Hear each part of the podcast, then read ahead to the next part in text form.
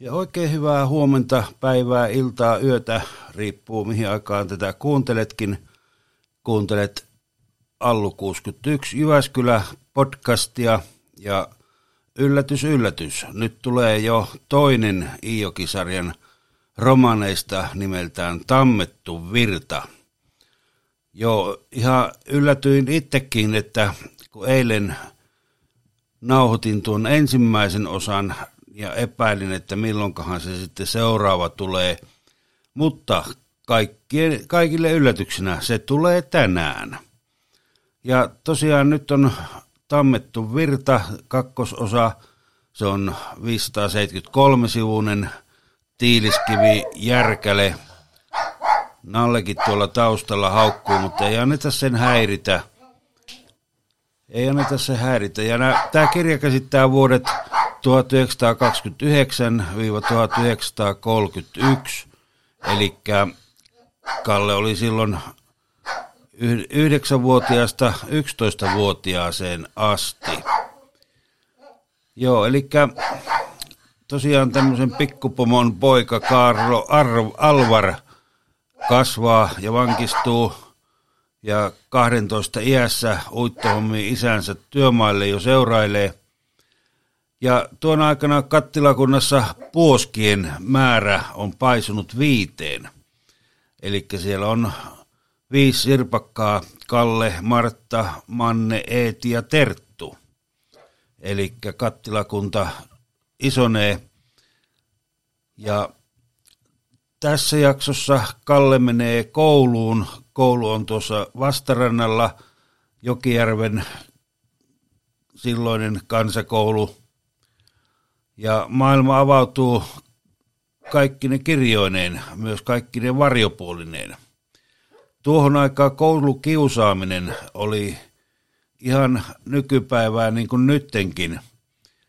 Ei tahdo isopäinen, kierrosilmäinen kalliopoika mahtua poika eikä tyttösakkiin hivuttautumallakaan. Ärrän sorauttaja, kun oli vielä kaiken lisäksi, ja itku herkkä Iikka.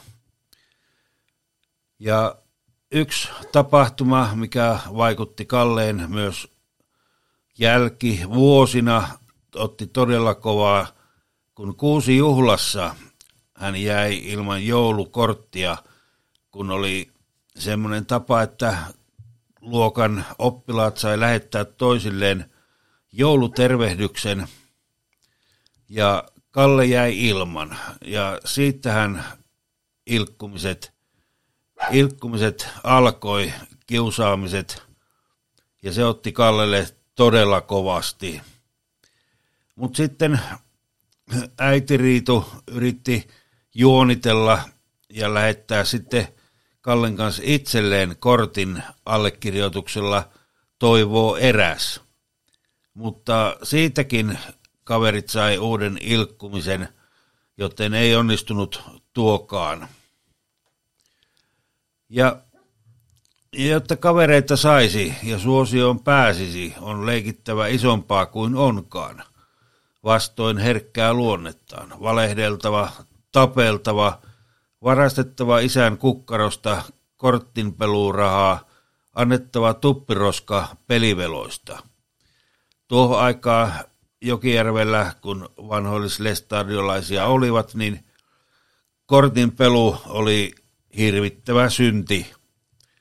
Mutta tietenkin tämmöiselle pikkupojalle, kun pojat, muut pojat pelas korttia, niin olihan siihen päästävä korttirinkiin mukaan. Ja Kalle, kun oli luonteeltaan semmoinen, että muut näki heti, minkälainen korttikäsi hänelle tuli, ja Kallehan menetti vähät rahansa, ja sitten kun lainas kavereiltaan rahaa, niin menetti nekin – ja kun Kalle oli saanut isältään Herkolta tuppiroskan, eli tuommoisen tuppipuukon, mitä pyöllä piettiin, niin se oli koristeltu, koristeltu puukko, niin hän antoi sitten sen peliveloista ja joutui sitten valehtelemaan isällensä, että se oli tipahtanut, kun pojat laski suksillaan mäkeä – No eihän sitä tietenkään löytynyt siellä, vaikka kävivät sitten keväällä kattelemassa, mutta eihän se siellä ollut, kun se oli maksettu peliveloista.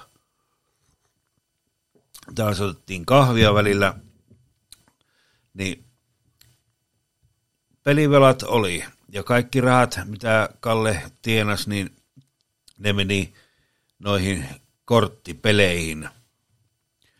Näinä aikoina isäherkon hermot jo petti ja ensimmäinen semmoinen niin sanottu hulluuskausi iskee kipeästi suhteellisen hyvinvoivaan elantoon. Luulotautinen mies näkee kaikessa merkityksiä. Riitun on vaikea olla mitään, mitenkään päin mieliksi mustasukkaisen herkon edessä. Ja Kallen ja Martan lähteä kouluun, kun isä aamuisin sanoinsa mukaan huokuu viimeistä päivää. Ja tuo Herkon ensimmäinen hulluuskaus alkoi siitä, kun Herkko oli jouduttu tuomaan työmaalta Savotasta kotia, sai keuhkokuumeen.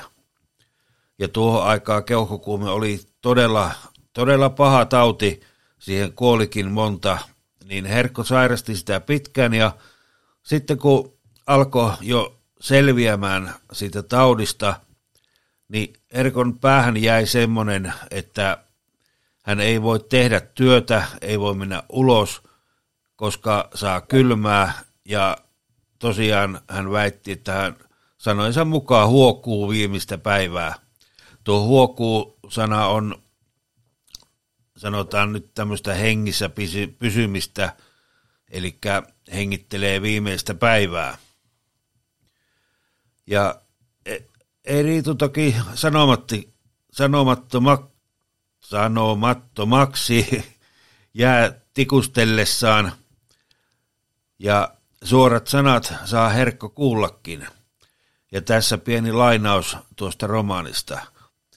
Minkälaisen käsityksen tuo poikariepu saapi tuommoisesta isästä, jonka puhe on samanlaista polskutusta, kun hevonen vetteen paskantaisi. Ei ole kipenettä luottamista ja niin edelleen. Jo tuossakin näkyi tuon ajan näitä murresanoja, mitkä on ihan mukavia.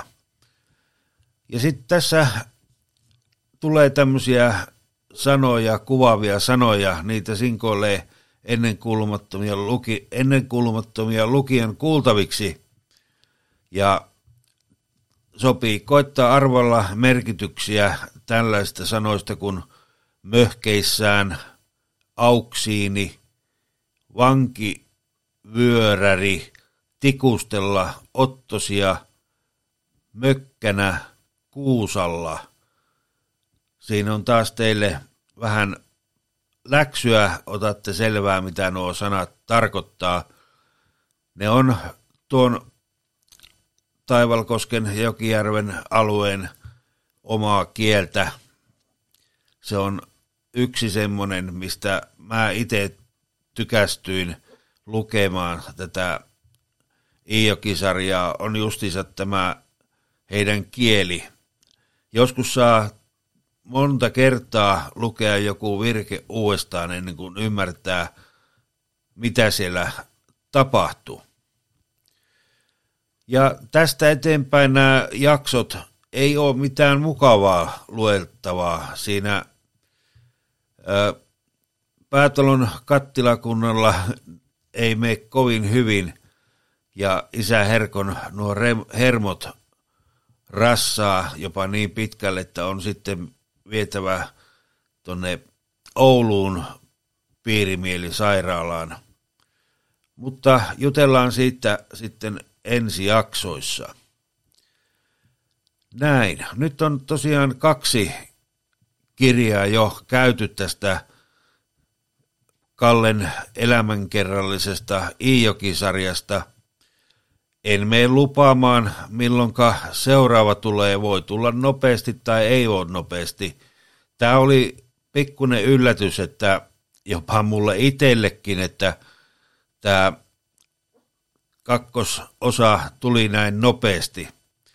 Tosin kyllä pystyn tekemään näitä osia. Mulla on viiteen kertaa lukenut tämän sarjan niin voisin tehdä vaikka saman tien, mutta ajattelen teitä kuulijoita, että sitä ei kukaan jaksa kuunnella meikäläisen löpinää, jos aletaan menemään useampi kirja kerrallaan.